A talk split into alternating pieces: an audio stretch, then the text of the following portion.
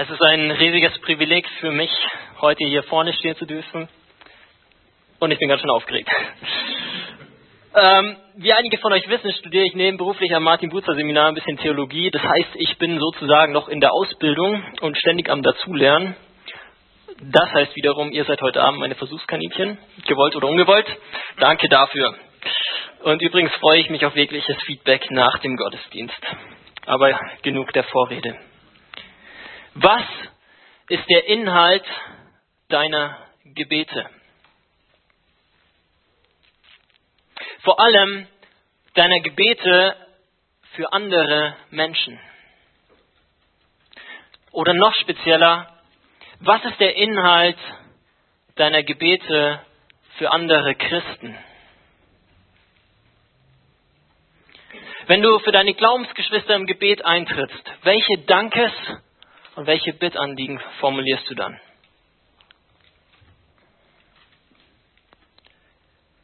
Wir wollen uns heute Abend zusammen ein konkretes Gebet des Apostels Paulus anschauen und daraufhin analysieren, was er zum Inhalt seiner Dankes- und Bittanliegen gemacht hat. Und meine Hoffnung ist, dass diese Analyse dazu führt, dass unser aller Gebetsleben wieder ein Stück weit reformiert wird. Dass wir neu lernen, die Prioritäten richtig zu ordnen und für die wirklich großen und wirklich wichtigen Dinge im Leben eines Menschen zu beten. Und ich darf euch also einladen, eure Aufmerksamkeit gemeinsam mit mir diesem Anfang des Kolosserbriefs zu widmen, den Versen 1 bis 14 aus Kapitel 1. Und zu Beginn eine grobe Gliederung des Abschnittes und der Predigt. Und ihr findet diese Gliederung auch auf den Zetteln, auf den Handouts und ich ermutige euch davon Gebrauch zu machen. Ich denke, es wird euch helfen, mir zu folgen. Die Verse 1 bis 2 dieses Abschnittes beinhalten einleitende Worte und Grüße. Und ich werde nicht sonderlich groß darauf eingehen, dafür aber zu Beginn einige Hintergründe zur Gemeinde in Kolossee und den Grund der Abfassung dieses Briefes anführen. Weil ich glaube, dass diese Hintergründe wichtig sind zum Verständnis des Kolosserbriefs als Ganzes und auch unseres heutigen Abschnittes. Und danach werden wir ein paar ganz allgemeine und vielleicht auch ganz offensichtliche Fakten von Paulus Gebet festhalten. Erst danach gucken wir uns dann die konkreten Dankes- und Bittanliegen an. Der Teil mit den äh, Dankesanliegen geht dabei von den Versen 3 bis 8 und der Teil mit den Bitten von Vers 9 bis 14. Hintergründe, Fakten, Dankes und Bittanliegen. Das sind also diese vier groben Gliederungspunkte. Und wir beginnen mit den Hintergründen. In Vers 1 heißt es, dass Paulus und Timotheus an die Heiligen in Kolossee schreiben. Wer sind diese Heiligen? Was ist das für eine Gemeinde in Kolossee? Nun, Kolossee ist eine ehemalige Stadt in der heutigen Türkei, ca. 150 bis 200 Kilometer östlich von Ephesus. Und diese Gemeinde wurde nicht von Paulus selbst gegründet, sondern von seinem Jünger, von Epaphras. Epaphras wiederum war höchstwahrscheinlich zum ersten Mal mit dem Evangelium in Berührung gekommen, als Paulus während seiner zweiten Missionsreise in Ephesus, wir erinnern uns, 150 bis 200 Kilometer ähm, auf der, äh, westlich von Kolossee, als er dort zwei Jahre lang eine kleine Gruppe von Schülern intensiv unterrichtet hat in den alttestamentlichen Schriften. Wir können davon in Apostelgeschichte 19 lesen. Dort heißt es ab Vers 9b, er, das ist Paulus, sonderte die Jünger ab und redete täglich in der Schule des Tyrannus. Und das geschah zwei Jahre lang, so dass alle, die in der Provinz Asien wohnten, das Wort des Herrn hörten, Juden und Griechen. Die Folge dieser zweijährigen Jüngerschaftsschule besteht laut Lukas also darin, dass alle Menschen in der ganzen Provinz Asien das Wort des Herrn hören. Warum? weil die Schüler rausgehen und überall das Evangelium verkünden. Und einer dieser Schüler war Epaphras, der in seiner Heimat in Kolossee die gute Nachricht predigt. Und das Wunder geschieht. Diese Menschen kommen zum Glauben und es gründet sich eine kleine Gemeinde. Paulus selbst hingegen war niemals dort in Kolossee. Er kennt die Leute gar nicht persönlich. Aber dennoch kann er sie hier in seinem Brief als seine Brüder und Schwestern bezeichnen. Warum? Weil es etwas gibt, das sie untrennbar miteinander verbindet. Ihre Einheit in Christus. Deshalb schreibt er zu Beginn von den Heiligen in Christus. Auch wenn wir uns nicht persönlich kennen, sagt er damit, glauben wir doch an ein und denselben Herrn und sind in ihm durch seine Rettertat am Kreuz alle geheiligt. Wir stehen gemeinsam als ein neues Volk vor unserem Gott, rein und tadellos durch das Blut Christi. Das also ist die Ausgangslage. Paulus schreibt an andere Christen, die er nicht kennt, mit denen er sich aber aufs tiefste verbunden fühlt. Nun, warum schreibt er ihnen aber? Während er schreibt, befindet sich Epaphras bei ihm, bei ihm in Rom. Epaphras stattet Paulus einen Besuch ab, um sich Rat zu holen. Denn inzwischen sind neben den vielen positiven Entwicklungen in dieser kleinen Gemeinde in Kolossee auch ein paar kritische Sachen vorgefallen. Es haben sich nämlich Irrlehrer in diese Gemeinde geschlichen. Leute, die diese Menschen, die, die diese Gläubigen verführen. Und eine ihrer Taktiken besteht darin, die Botschaft von Epaphras kleinzureden. Sie behaupten, dass Epaphras den Kolossern nicht die ganze Wahrheit erzählt hätte. Oder dass er sie einfach selber gar nicht wüsste. Schließlich wäre er kein Apostel. Und seine Lehre von Christus wäre ja ganz toll, aber wenn man zur wahren Fülle gelangen wolle, bräuchte es mehr. Man müsse bestimmte religiöse Praktiken üben. Man müsse das alttestamentliche Gesetz mit allen Speisevorschriften einhalten. Man müsse in Kontakt treten mit himmlischen Engelswesen und man müsse durchdringen zu einer ganz besonderen Erkenntnis. Und ihr könnt all das sehen oder erkennen, wenn ihr mal das Ende von äh, Kapitel 2 genau studiert. Was wir jetzt nicht tun werden. Paulus macht sich aus diesem Grund Sorgen um die Kolosser, sehr, sehr große Sorgen. Und er schreibt nun diesen Brief und gibt ihm äh, Epaphras sozusagen wieder mit. Und er tut in diesem Brief vor allem drei Dinge. Erstens, er bestätigt die Lehre von Epaphras. Ich, Paulus, ich bin ein Apostel Christi Jesu durch den Willen Gottes, so schreibt er in Vers 1. Und das, was ich euch jetzt schreibe, ist nicht neu für euch, sondern so habt ihr es gelernt von Epaphras, wie es in Vers 7 heißt. Paulus sagt also, Epaphras hat euch das wahre und das ganze Evangelium verkündet. Ihr braucht nicht mehr. Ihr braucht nicht etwas Neues, nichts Besonderes. Und sollten diese neuen Lehrer, diese Irrlehrer, das Gegenteil behaupten, dann glaubt ihnen nicht. Paulus bestätigt die Lehre von Epaphras. Zweitens, er ermutigt die Kolosser auf ihrem bisherigen Weg. Im ganzen Brief bringt Paulus immer wieder zum Ausdruck, wie sehr er sich über die großartigen ersten Schritte freut, die die Kolosser im Glauben unternommen haben. Und er ermutigt sie weiter voranzugehen in genau diesem Glauben. Wir werden das später ziemlich deutlich in den Dankes- und Bittanliegen, äh, Bittanliegen sehen. Drittens, er entkräftet die Irrlehrer. Manchmal tut er das recht offensichtlich, wenn er zum Beispiel in Kapitel 2, Vers 16 schreibt, dass, sie sich, dass sich die Kolosser von niemandem ein schlechtes Gewissen machen lassen sollen wegen bestimmter Feiertage, Neumonde oder Sabbate. Manchmal tut er das aber auch recht subtil. Zum Beispiel, wenn er in Kapitel 1, Versen 15 bis 20 deutlich macht, dass Christus über allem steht und alleine genügt für unsere komplette Erlösung aber er entkräftet die Irrlehrer immer und immer wieder im ganzen Brief. Wenn ihr euch also diese drei Punkte im Hinterkopf behaltet, werdet ihr den Kolosserbrief viel, viel besser verstehen. Auch diese Anfangsverse, dieses Gebet von Paulus, dem wir uns nun widmen wollen. Und wir starten dabei mit ein paar recht offensichtlichen Fakten. Eine erste offensichtliche Tatsache ist, dass Paulus für die Kolosser betet. Und ich möchte, dass wir hier kurz pausieren und dass wir darüber nachdenken, was es bedeutet. Wie gesagt, Paulus fühlt sich aufs tiefste mit diesen Geschwistern verbunden. Und er hat große Sorgen um sie. Und was ist das allererste, was er tut? Er betet zu Gott.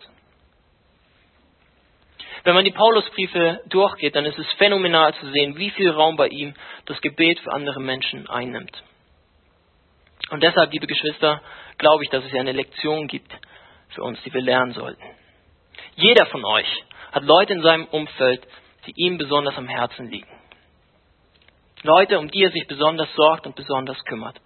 Und das Beste, das Größte, was du für diese Menschen tun kannst, ist im Gebet vor Gott zu bringen. Und lass mich deshalb an einem Tag wie diesem die Gelegenheit wahrnehmen und all den Müttern unter uns danken, die vor Gott eintreten für ihre Söhne und Töchter.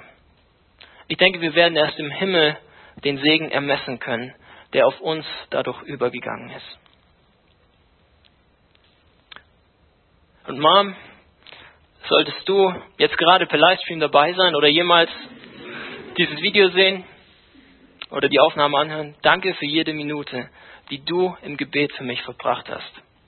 Ich glaube, diese Zeit ist das kostbarste Geschenk, was du mir jemals gemacht hast. Aber liebe Mütter, betet nicht nur für eure Kinder, solange sie noch ungläubig sind. Seht ihr, Paulus betet hier für Christen. Auch das müssen wir festhalten. Es ist ihm nicht nur ein Anliegen, dass Menschen zum Glauben kommen, sondern auch, dass Menschen in ihrem Glauben wachsen. Interessanterweise geht es in den Gebeten von Paulus, die uns zur Verfügung stehen, weil sie im Neuen Testament festgehalten wurden, fast ausschließlich um Christen. Das finde ich bemerkenswert.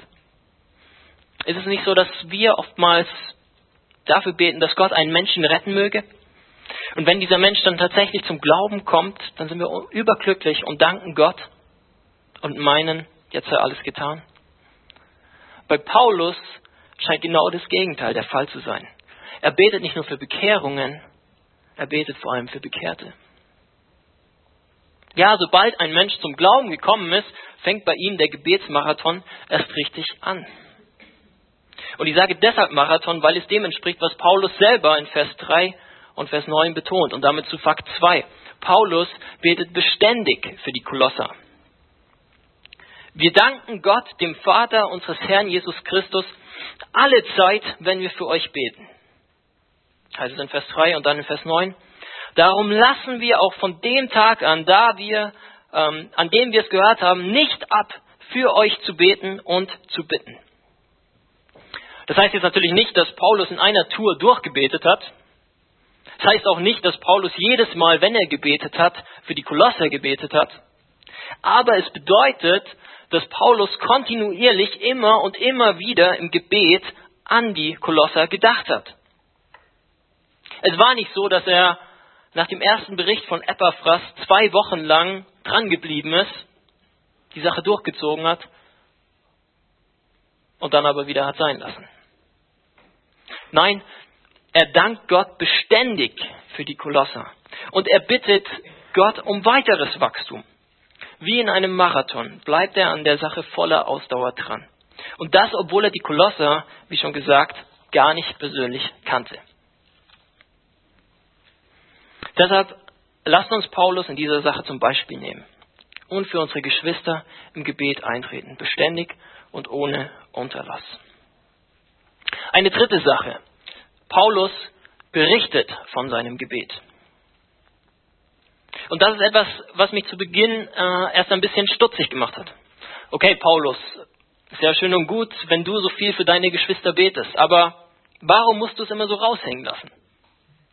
Wieso schreibst du deine Gebete mit in deine Briefe hinein? Ich meine, wer von uns macht es?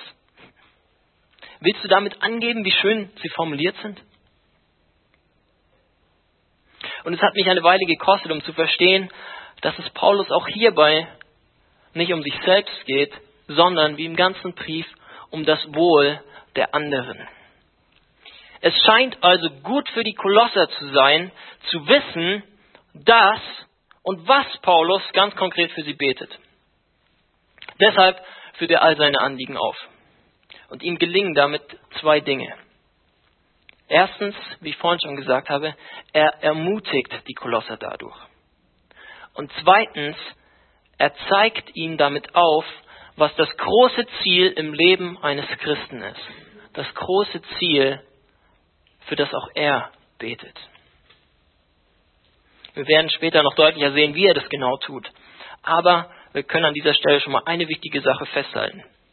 Wir sollten nicht nur für Menschen beten, sondern wir sollten ihnen auch sagen, dass wir für sie beten. Und wir sollten nicht nur sagen, dass wir für sie beten, sondern wir sollten auch anführen, wofür wir konkret in ihrem Leben beten.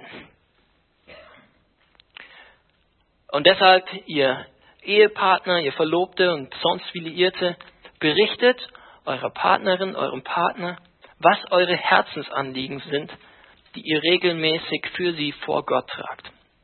Liebe Singles, sagt eurem besten Freund oder eurer besten Freundin, was ihr beständig für sie oder ihn betet. Ihr Hauskreisleiter, ihr Jugendmitarbeiter und ihr Älteste. Erzählt den Leuten in euren Kleingruppen bzw. der Gemeinde als Ganzes, was das große Ziel ist, das ihr für sie im Blick habt und wofür ihr in der Fürbitte ringt. Und diese Liste lässt sich beliebig fortsetzen. Sag den Menschen, für die du betest, dass du für sie betest und erzähl ihnen von deinen konkreten Anliegen. Oder noch besser, bete gleich in der Gegenwart des anderen. Es wird zu seinem Besten sein. Und damit zu den konkreten Anliegen von Paulus. Zuerst der Dank in den Versen 3 bis 8. Welchen Grund sieht Paulus, Gott zu danken? In Vers 3 schreibt er, wir danken Gott, dem Vater unseres Herrn Jesus Christus, alle Zeit, wenn wir für euch beten, da wir gehört haben von eurem Glauben an Christus Jesus. Die erste Sache, die Paulus also dazu bringt, Gott zu danken, ist das Wissen, dass die Kolosser zum Glauben gekommen sind. Sie haben durch Epaphras das Wort der Wahrheit, das Evangelium gehört und die Gnade Gottes in dieser Wahrheit erkannt, wie es in Versen 5 und 6 heißt. Und das ist für Paulus ein riesengroßer Grund zum Danken. Weil er ganz genau weiß, dass es jedes Mal aufs Neue ein Wunder ist, wenn ein Mensch zum Glauben an Jesus Christus kommt weil er oft genug erlebt hat, wie die Botschaft vom Kreuz vielen Menschen nur Torheit war, wie er selbst dafür verachtet, verspottet, teilweise sogar geschlagen und aus der Stadt geschmissen wurde. Paulus kennt die Verdorbenheit der Menschen gut genug, um zu wissen, dass es göttlicher Kräfte bedarf, um aus steinernen Herzen fleischerne Herzen zu machen, wie Ezekiel es ausdrückt. Er weiß ganz genau, dass dies kein Werk von Menschenhand ist, sondern allein durch den Heiligen Geist vollbracht werden kann. Und deshalb wendet er sich an denjenigen, der der Urheber des Glaubens in den Kolossern ist. Er lobt nicht sie für ihre Einsicht, ihren Verstand oder ihre Demut, sondern er dankt Gott, der all das in ihnen bewirkt hat. Die zweite Sache, die Paulus zum Danken bringt, ist die Liebe der Kolosser. Vers 4. Da wir gehört haben von eurem Glauben an Christus Jesus und von der Liebe, die ihr zu allen Heiligen habt. Anders ausgedrückt, uns bereitet es nicht nur Freude zu hören, dass ihr zum Glauben gekommen seid, sondern vor allem, dass ihr seitdem das passiert ist, auch gekennzeichnet seid durch eine außergewöhnliche Liebe. Nämlich einer Liebe zu all euren Geschwistern im Herrn, allen anderen Heiligen. Und auch dafür danken wir Gott, nicht irgendwem anders. Denn diese Liebe ist genauso wie euer Glaube sein Werk. Und während Paulus Gott so dankt, ermutigt er gleichzeitig die Kolosser weil er ihnen mitteilt, dass er sieht, dass Gott kräftig in ihnen am Wirken ist. Dass er sie sichtbar von innen heraus verändert, so dass es Auswirkungen auf ihr Umfeld hat. Und dass diese Liebe ein deutliches Kennzeichen dafür ist, dass sie tatsächlich den Heiligen Geist besitzen. weil es eine Liebe im Geist ist, wie er sich in Vers 8 ausdrückt. Und weil keiner, der den Geist nicht hat, eine solche Liebe haben kann. wir müssen dabei beachten, dass Paulus nicht schreibt, und von eurer Liebe zu allen Menschen, sondern und von eurer Liebe zu allen Heiligen. Wir dürfen ihn nicht falsch verstehen. Natürlich sollen wir alle Menschen lieben. Jesus fordert uns sogar dazu auf, selbst unsere Feinde zu lieben. Aber eines der wichtigsten Merkmale im Leben eines wahren Christen ist eine ganz spezielle Liebe zu anderen Christen. Das macht die Bibel immer und immer wieder deutlich. Und wenn wir diese Liebe in einem anderen Menschen sehen, dann ist es ein großartiger Grund, Gott dafür zu danken. Es gibt noch einige andere Dinge, die Paulus in diesem Absatz anführt, für die er dankbar ist. Zum Beispiel die für uns aufbewahrte Hoffnung im Himmel oder die Ausbreitung und das Fruchtbringen des Evangeliums in der ganzen Welt. Aber wir werden aus Zeitgründen jetzt nicht näher darauf eingehen. Lasst mich euch an dieser Stelle stattdessen einfach herausfordern, auch in euer Gebetsleben den Dank zu integrieren. Den Dank Gott gegenüber für den Glauben und die Liebe, die er in euren Geschwistern bewirkt. Und sprecht diesen Dank nicht nur in eurem stillen Kämmerlein aus, sondern auch öffentlich, zum Beispiel hier im Gottesdienst oder im Hauskreis, in der Jugend etc. Es wird eine große Ermutigung sein für die Leute um dich herum. Und damit zum vierten Hauptpunkt der Predigt, der Fürbitte des Paulus, den Versen 9 bis 14. Paulus leitet über mit den Worten, Darum lassen wir auch von dem Tag an, an dem wir es gehört haben, nicht ab, für euch zu beten und zu bitten. Und auch hier wollen wir gleich wieder Halt machen.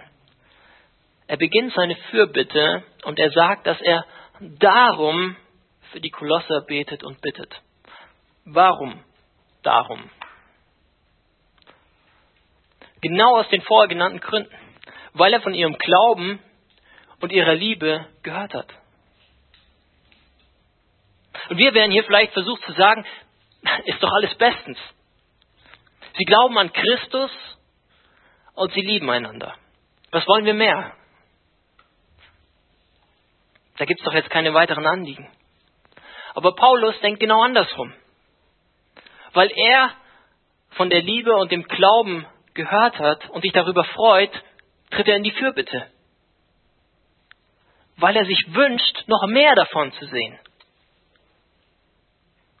Weil es immer Wachstumspotenzial im Leben eines Christen gibt. Und deshalb auch immer Grund für ihn zu beten weil wir uns einerseits riesig freuen können über das, was Gott im Leben eines Bruders, einer Schwester vollbringt, wir uns aber andererseits immer noch mehr davon wünschen sollten. So jedenfalls geht es Paulus. Und deshalb betet er für die Kolosser und bittet für sie. Und zwar dafür, dass sie erfüllt werden mit der Erkenntnis seines, das heißt Gottes Willens in aller geistlichen Weisheit und Einsicht. So, Vers 9. Paulus weiß, dass letztendlich alles davon abhängt, ob die Kolosser den Willen Gottes erkennen und in ihrem Leben umsetzen oder nicht. Und deshalb betet er dafür, dass sie angefüllt werden. Angefüllt werden mit dieser Erkenntnis. So wie ein Glas Wasser, in das man kontinuierlich etwas hineingießt. Es gibt nichts Wichtigeres für das Geschöpf, als genau zu verstehen, was der Plan des Schöpfers für unser Leben ist. Wie sich der Schöpfer dieses Leben wirklich vorstellt. Und es bedarf dazu geistlicher Weisheit und Einsicht. Kein Mensch ist von sich aus dazu in der Lage, diesen Willen zu erkennen. Gott selbst muss ihn uns offenbaren. Und deshalb bringt Paulus darum im Gebet. Auch weil er weiß, dass die Kolosser in der Gefahr stehen, von anderen Menschen verführt zu werden. Verführt zu werden, irgendwelche anderen Dinge vor den Willen Gottes zu stellen, beziehungsweise falsche Dinge als den Willen Gottes anzunehmen, die aber gar nicht im Einklang mit Gottes Wesen sind. Und weil er weiß, dass sie deshalb in der Gefahr stehen, ein Leben zu führen, das Gott gar nicht gefällt. Und damit zur zweiten Sache, für die Paulus betet, Vers 10. Dass ihr des Herrn würdig lebt, ihm in allen Stücken gefällt. Und tatsächlich sehen wir hier das große Ziel, das Paulus vor Augen hat. Die Kolosser sollen mehr und mehr ein Leben führen, das des Herrn würdig ist. Es ist Paulus großer Wunsch, dass die Kolosser diesem Ziel immer näher kommen. Denn die Erkenntnis von Gottes Willen ist eine notwendige Voraussetzung, aber nicht die Bestimmung selbst. Dass ihr des Herrn würdig lebt, ihm in allen Stücken gefällt, betet er. Das Endziel der Erkenntnis ist der Gott wohlgefällige Lebenswandel. Ohne Erkenntnis kein gottverherrlichendes Leben. Aber bloße Erkenntnis, die nicht zu einem solchen Leben führt, ist nicht das, was Gott sich wünscht. Und deshalb stellt Paulus den Kolossern dieses großartige Ziel vor Augen. Und liebe Geschwister, ich möchte es euch jetzt auch vor Augen malen. Freunde, wir sind von Gott geschaffen worden, damit wir zu seiner Ehre leben.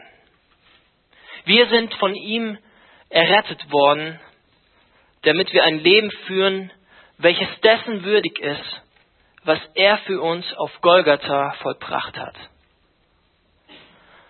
Und wir haben die Hoffnung auf eine kommende Herrlichkeit, damit wir hier auf der Erde schon davon Zeugnis geben, indem wir eben nicht für die Vergänglichkeiten dieser Welt leben. Wie sehr strebst du danach, dieses Ziel zu erreichen? Und was hindert dich eventuell daran, es zu erreichen? Ist es die fehlende Erkenntnis oder mangelt es eher an der Umsetzung? Ich glaube, jeder von uns neigt dazu, entweder auf der einen oder auf der anderen Seite vom Pferd zu fallen. Und es ist gut, sich genau dieser Gefahr bewusst zu sein. Und es ist notwendig, dass wir füreinander beten, dass wir uns anstacheln, uns ermutigen, mehr und mehr aufrecht im Sattel zu sitzen.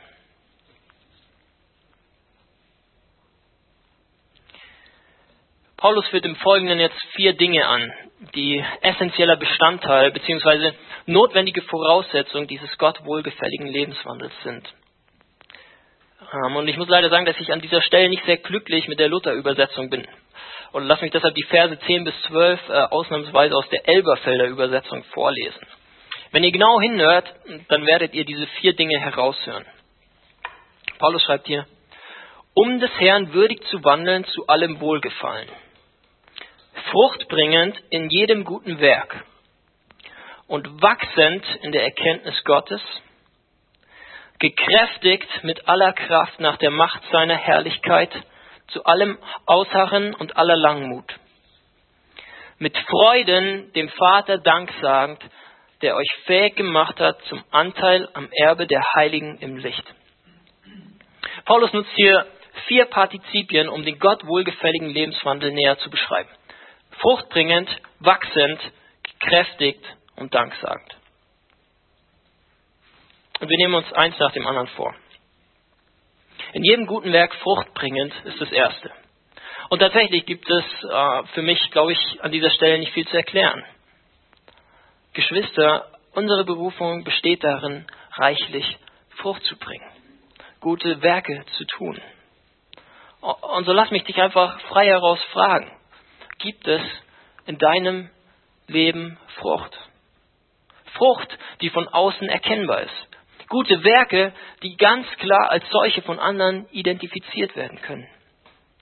Strebst du danach, jede Chance wahrzunehmen, um anderen Menschen Gutes zu tun? Paulus betet dafür, dass die Kolosser in jedem guten Werk Frucht bringen, weil es Teil des Gott wohlgefälligen Wandels ist. Auch Teil davon ist das Wachstum in der Erkenntnis. Wachsend in der Erkenntnis, schreibt er. Und hier sehen wir wie der Kreis sich schließt, beziehungsweise wie sich die Spirale immer weiter dreht. Paulus betet ganz am Anfang für Erkenntnis von Gottes Willen. Und die Folge davon ist der des Herrn würdige Lebenswandel. Und ein Teil davon ist jetzt wiederum das Wachstum in der Erkenntnis. Seht ihr, dass es hier kein Ende, aber auch keinen wirklichen Anfang gibt. Es ist nicht so, dass wir erst ganz viel Erkenntnis sammeln müssen, bevor wir Gott mit unserem Leben alle Ehre machen können. Nein, wo auch immer wir stehen in unserem Wissen, wir können Gott loben mit unserem Leben, selbst als frisch bekehrter Christ. Aber wenn wir Gott alle Ehre machen wollen, dann dürfen wir auch niemals aufhören, in unserer Erkenntnis zu wachsen. Denn gerade diese Erkenntnis führt ja zu einem äh, würdigen Wandel, zu einem Gott wohlgefälligen Wandel. Und gleichzeitig sollten wir uns darüber bewusst sein, dass ein solcher Lebenswandel nicht immer leicht sein wird. Wir sollten uns darüber bewusst sein, dass er bei manch einem vielleicht Ablehnung hervorrufen wird. Vielleicht ist eine Folge davon, gute Freunde zu verlieren oder den Arbeitsjob. Wahrscheinlich bedeutet es, alte Gewohnheiten aufgeben zu müssen, nach denen sich unser Fleisch jedoch unglaublich sehnt. Was auch immer. Sicher ist, wir brauchen dazu Geduld. Wir brauchen Geduld und Langmut, um standhaft zu bleiben, um ausharren zu können. Und auch dafür betet Paulus in Vers 11.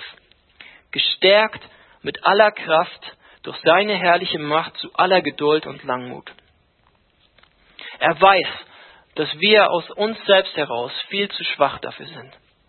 Und deshalb betet er, dass Gott den Kolossern Kraft gibt, nach seiner Herrlichkeit. Er, der über unendliche Ressourcen verfügt, der mächtiger ist als alles andere, er möge euch stärken, damit ihr etwas zu tun vermögt, was eigentlich kein Mensch tun kann. Treu zu sein und auszuharren bis zum Ende.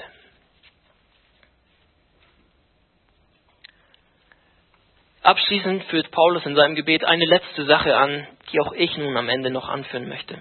Es ist eine enorm wichtige Sache, wie ich meine. Und ich behaupte, dass sie zugleich essentieller Bestandteil und Voraussetzung des Gott wohlgefälligen Lebenswandels ist. Wir finden sie ab Vers 12. Dort schreibt Paulus, mit Freuden sagt Dank dem Vater. Oder eben der Elberfelder Übersetzung, mit Freuden dem Vater Dank sagend, der euch tüchtig gemacht hat zu dem Erbteil der Heiligen im Licht. Er hat uns errettet von der Macht der Finsternis und hat uns versetzt in das Reich seines lieben Sohnes, in dem wir die Erlösung haben, nämlich die Vergebung der Sünden. Das ist die Basis für alles andere. Die Errettung, die wir in Christus erfahren haben, ist die Grundlage für unser Leben zur Ehre Gottes. Ohne Gottes gnädiges Eingreifen wären wir immer noch in der Finsternis, versklavt unter die Herrschaft des Teufels und der Sünde. Aber Gott hat uns ergriffen Gott hat uns herausgeholt aus diesem tiefen, aus diesem dunklen Kellerverlies. Gott hat uns die Ketten abgenommen. Er hat uns reingewaschen und er hat uns ins Licht gestellt. Er hat seinen eigenen Sohn am Kreuz für uns geopfert, damit wir überhaupt Anteil haben können an seiner Gemeinschaft. Damit wir eines Tages zusammen mit allen anderen Gläubigen das Erbe empfangen können. Uns, die wir voller Dreck und Schuld und Missetaten waren, ist vergeben. Ein für alle Mal. Und niemand kann diese Tatsache rückgängig machen. Geschwister, wir haben jeden Grund zur Dankbarkeit. Und es ist die Dankbarkeit über diese Barmherzigkeit Gottes, die unser Leben umkrempeln wird. Zeig mir einen Christen, der sich Tag für Tag am Evangelium erfreut, und ich zeige dir einen Menschen, der wahrhaft zu Gottes Ehre lebt. Zeig mir einen Christen, der vergessen hat, was Gott für ihn vollbracht hat, und ich zeige dir einen Menschen, der in große Gefahr läuft, sich in seinem Leben nach Dingen auszustrecken, die nicht gut für ihn sind und Gott gar nicht gefallen. Die Dankbarkeit, für die Paulus hier betet, ist das beste Mittel gegen die Irrlehrer in Kolossee.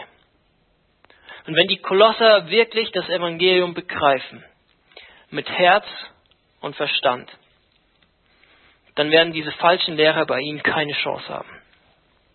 Deshalb bringt Paulus darum in seinem Gebet und malt es den Kolossern vor Augen.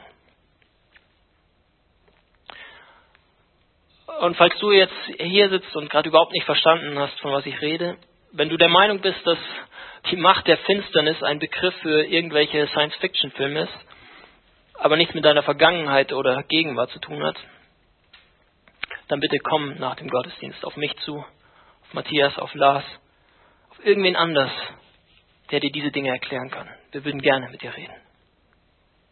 Und für uns anderen gilt, wir sollten uns Paulus zum Vorbild nehmen. Und wir sollten Gott danken für den Glauben und die Liebe im Leben unserer Brüder und Schwestern. Wir sollten ihn darum bitten, dass er sie mehr und mehr wachsen lässt in Erkenntnis seines Willens, damit sie ihm wohlgefällig leben. Und wir sollten dafür ringen, dass unsere Gemeinden erfüllt werden mit einer tiefen Dankbarkeit gegenüber dem, was Christus für uns getan hat. Himmlischer Vater, ich danke dir von Herzen für Christus. Und ich danke dir für die Gnade, die du uns hast zuteil werden lassen in ihm. Dass du uns errettet hast aus